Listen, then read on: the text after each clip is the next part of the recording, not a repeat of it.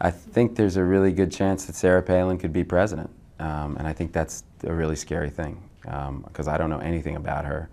Uh, I don't think in eight weeks I'm going to know anything about her. Um, I know that she was a mayor of a really, really small town, um, and she's governor of Alaska for, for less than two years. I, I just don't understand. Uh, I think the pick was made for political purposes, but in terms of governance, it, it's a disaster you do the actuary tables, you know, there's a one out of three chance, if not more, that McCain doesn't survive his first term, and it'll be President Palin. And it really, you know, we was talking about it earlier. It's it's it's like a really bad Disney movie.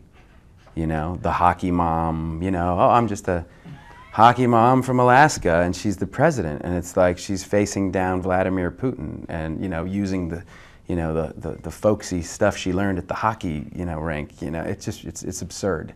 It's totally absurd, and I don't understand why more people aren't talking about how absurd it is.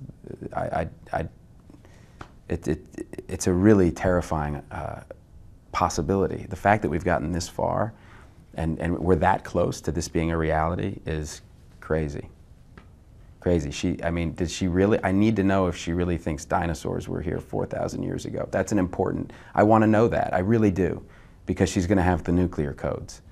You know, I, I want to know if she thinks dinosaurs were here 4,000 years ago, or if she banned books or tried to ban books. I mean, that's uh, you know, we can't we can't have that.